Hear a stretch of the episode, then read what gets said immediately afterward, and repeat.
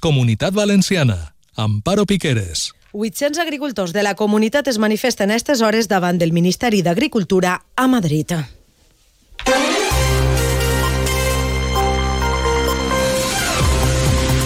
Bona vesprada. En seguida els donem l'última hora de la situació del Camp València. Avui, a més, la plataforma d'afectats per les hipoteques ha aconseguit paralitzar el desdonament de 13 famílies a Montserrat. Són algunes de les notícies de portada i, a més, de l'actualitat de la comunitat valenciana que es contem fins a les 2 en punt. Al control tècnic està Isaac Sancho. Comencem.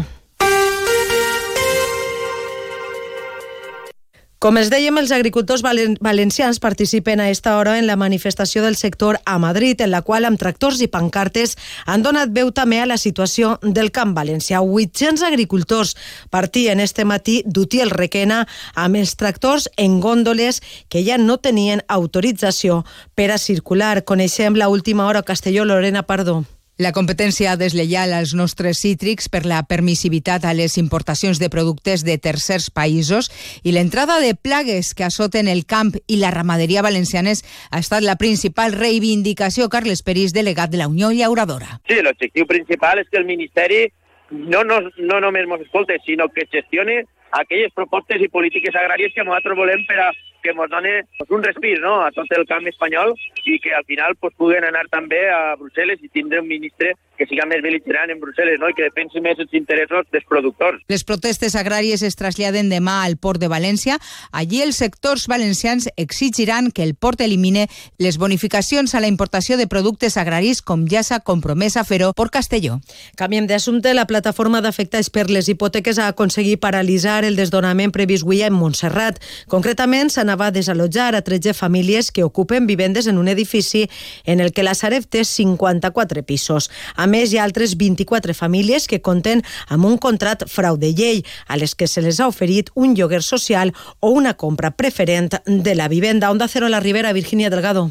Des de la plataforma d'afectats per les hipoteques de València, José Luis González s'ha mostrat satisfet per aconseguir un termini de 10 dies perquè aquestes 13 famílies negocien amb la mediadora de la Sareb i puguen justificar la seva vulnerabilitat en els jutjats per a optar a un lloguer social. Tots els 13 eren ocupació. La gent que nosaltres tenim controlada no hi ha hagut ningú desnonament d'ells i, a més, se les ha donat la possibilitat de que en 10 dies parlen tant en la mediadora de la Sareb, vagin al jugat i presenten els documents que ells consideren en relació a la seva situació econòmica, social, de vulnerabilitat, etc. Per tant, s'han paralitzat els desnonaments que nosaltres controlem i s'ha obert una porta per a clarificar la situació i regularitzar-la en el seu moment. Malgrat això, González considera que la Sareb hauria posar a disposició dels ajuntaments i les comunitats autònomes este tipus d'immobles per a convertir-los en vivenda pública i social. I UGT i Comissions Obreres han denunciat aquest dimecres que la bretxa salarial entre homes i dones en la comunitat valenciana és de més del 20%, la mitjana nacional més alta. Ho han fet amb motiu del Dia Europeu de la Igualtat Salarial i han evidenciat que lluny de disminuir ha augmentat un 0,14 punts. El que es tradueix, diuen els sindicats, en que les dones guanyen 5.244 euros menys que els homes per treballs d'igual valor. Núria Moreno. Dades preocupants, segons Pilar Mora, secretària de Formació i Igualtat de Gènere d'UGT. Eh, para esto, ¿qué reivindicaciones eh, tenemos? Muchas, entre ellas, fundamental, recursos suficientes para poder negociar los planes de igualdad y para poder formar a las personas que negocian esos planes de igualdad, también planes de formación para la inspección de trabajo, abordar desde la mesa de diálogo social la problemática de los trabajos eh, a tiempo parcial que los asumen fundamentalmente las mujeres.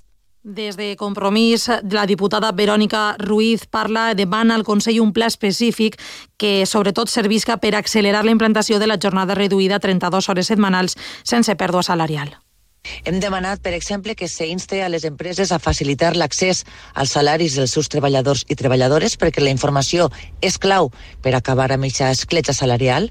Hem demanat, per exemple, mesures de realització d'un estudi al voltant de l'impacte de gènere de la política fiscal valenciana o, per exemple, també la realització de campanyes per a la revalorització dels llocs de treball i els sectors feminitzats. I el president de la Generalitat, Carlos Mazón, ha presidit a la Cal la signatura del conveni amb el president d'Adif, Ángel Contreras, per a la cessió dels terrenys de l'estació de l'AVE que albergaran la futura estació central del tram d'Alacant. D'aquesta forma, els viatgers de tren podran usar el tramvia directament sense haver de desplaçar-se a l'actual estació central de la plaça dels Estels.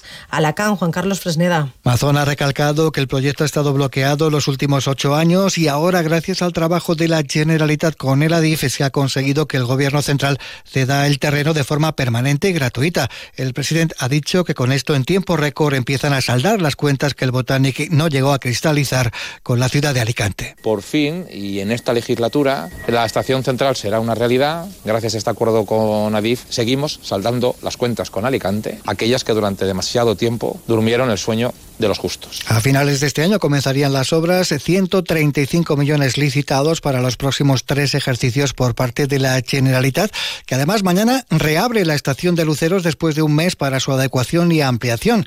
Hará las veces de esa futura estación central con una inversión de 1,5 millones en seguridad y señalización que va a permitir desde mañana ampliar el servicio y las frecuencias de todas las líneas. Para ello, la plantilla del tram de Alacant se amplía también con 50 nuevos puestos de trabajo. I la delegada del govern en la comunitat, Pilar Bernabé, ha lamentat la posició de la presidenta de les Corts, Llanos Massós, sobre els punts violeta. S'ha pronunciat així durant la visita a la direcció provincial del CP a Alacant i després de la posició de Llanos Massó de sumar-se a les crítiques del seu partit de Vox per la instal·lació de punts violeta per a les festes de Magdalena a Castelló de la Plana. A mí esas afirmaciones como valenciana, como ciudadana, no me representan en absoluto y vuelvo a insistir, es eh, intolerable que ese discurso que mm, sin duda alguna genera más eh, problemas de confrontación social y de odio eh, se metan dentro del gobierno. I el ple del Consell ha aprovat avui un decret llei de mesures extraordinàries que introdueixen canvis pel que fa a l'organització de departaments de salut i les places considerades de difícil cobertura. La nova normativa canvia l'estructura del sistema valencià de salut i el que es fa ara és crear vuit agrupacions en les que s'integraran els 24 departaments de salut actuals. Això afectarà sobretot als professionals que podran prestar serveis en dos o més centres si fora necessari. En el cas de Castelló, els tres departaments de salut estaran dins de la mateixa A València hi haurà 4 i a Alacant 3. L'objectiu l'ha explicat el conseller Marciano Gómez. Lo que intentamos es buscar un sistema sanitario dinámico, transversal, flexible, homogéneo, equitativo, de tal forma que podamos buscar sinergias de cualquier tipo de, de, asistencia sanitaria, bien desde el punto de vista de la promoción, la prevención o la asistencia, y que podamos huir de ciertas irregularidades, de ciertos déficits, como el que anunciábamos ayer de programas de prevención con las mamografías o cualquier otro eh, programa similar. I Comissions Obreres denuncia que les dues residències que la companyia Siger Valentia té en Canet de Berenguer discriminen els seus treballadors, segons Ramon Pérez. Així és perquè per a poder beneficiar-se d'esta prima l'absentisme ha d'estar per sota del 2%. En cas de baixa col·laborar amb la companyia per a reincorporar-se com més prompte si tens piercings o tatuatges han d'estar amagats en tot moment fins i tot a. Raquel Cortes de Comissions Obreres. La empresa quiere premiar no ponerse enfermo, no disfrutar de sus permisos laborales o de las horas sindicales, o incluso que lleves manga larga en verano si se te ven los tatuajes. Que estas exigencias de la empresa son totalmente discriminatorias, en algún caso ilegales y, por supuesto, con falta de ética. El sindicat demana l'eliminació d'esta prima, que per cert consisteix en una targeta per a gastar en un centre comercial. I va arribar a casa i quan la seva dona preparava el sopar va provocar una discussió durant la qual va tractar d'ofegar-la, agarrant-la frontalment del coll. Per aquest motiu s'ha detès a un home en Elx de 46 anys, David Alberola. Esa es la versión que dio la mujer a los agentes que se desplazaron al lugar, alertados por la llamada de un vecino.